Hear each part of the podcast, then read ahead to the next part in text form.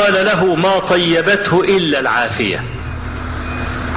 هو الطعام ده طيب ليه؟ عشان أنت عندك عافية. عافي. صحيح. ما أنتش مريض. هو ده اللي خلاه جميل. يعني أنا أذكر وإحنا في سجن ترى ما كانش لسه اتفتحت الزيارات. طبعا الزيارات دي بتبقى حاجة يعني فخفخة. أهلك جايبين لك بقى المحمر والمشمر والفواكه والبتاع كده فكنا لسه في أوائل البرتقان. لسه البرتقان داخل الأسواق وكان أخضر. يعني أخضر ما كانش لسه أصفر يعني.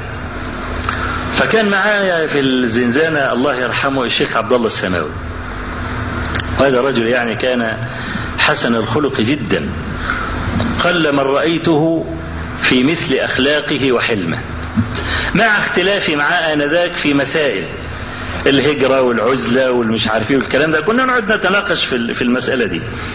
لكنه كان يحفظ كتاب الله عز وجل عن ظهر قلب. يحفظه كالماء. مع الأخلاق الجميلة والطيبة والهدوء ولا يتكلم إلا العربية الفصحى فقط.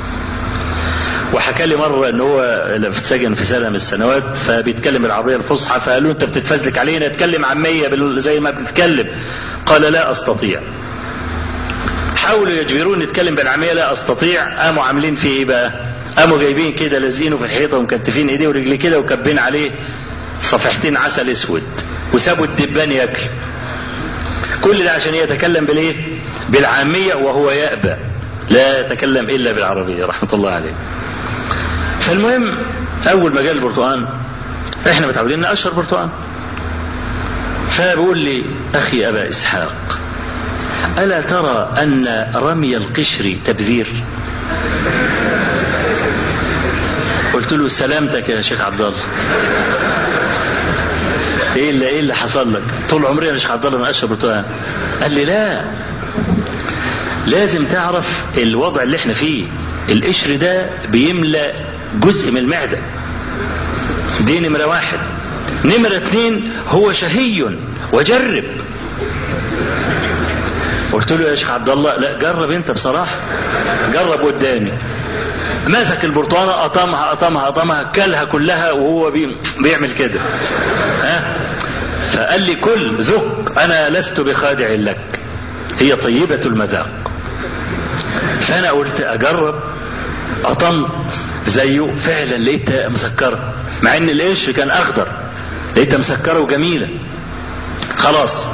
ما عادش حد فينا بيرمي قشر كله بياكل البرتقال قطم قطم قطم كده على طول. فبعد ما خرجت فقعد مع اخواتي بعض اخواتي يعني فبقول لهم يا جماعة إحنا كنا بنرتكب حماقة. إن إحنا كنا بنقشر البرتقال. في حد يقشر البرتقال؟ برضه إيه زي ما أنا قلت للشيخ عبد الله سلامتك يا ابني وإنت إيه اللي حصل لك؟ ها؟ قلت له صدقوني. كنا بناكله بقشره طب هات البرتقانة دي. وكانت برتقانة صفرة وجميلة وكنا الدنيا استوت. قطمت أول قطمه ما قطيتهاش تفتها على طول. أشوف يعني ما شوف العافية. كل حاجة طول ما أنت عافي كل حاجة تمشي. مفيش حاجة تقف ابدا. إنما اللي بياكل أكل مخصوص يأكل مسلوق يأكل من غير ملح يأكل مش عارف إيه يأكل إيه؟ ده صاحب العلة. فطول ما الإنسان عنده عافية يوم يستمتع بكل أطايب الحياة.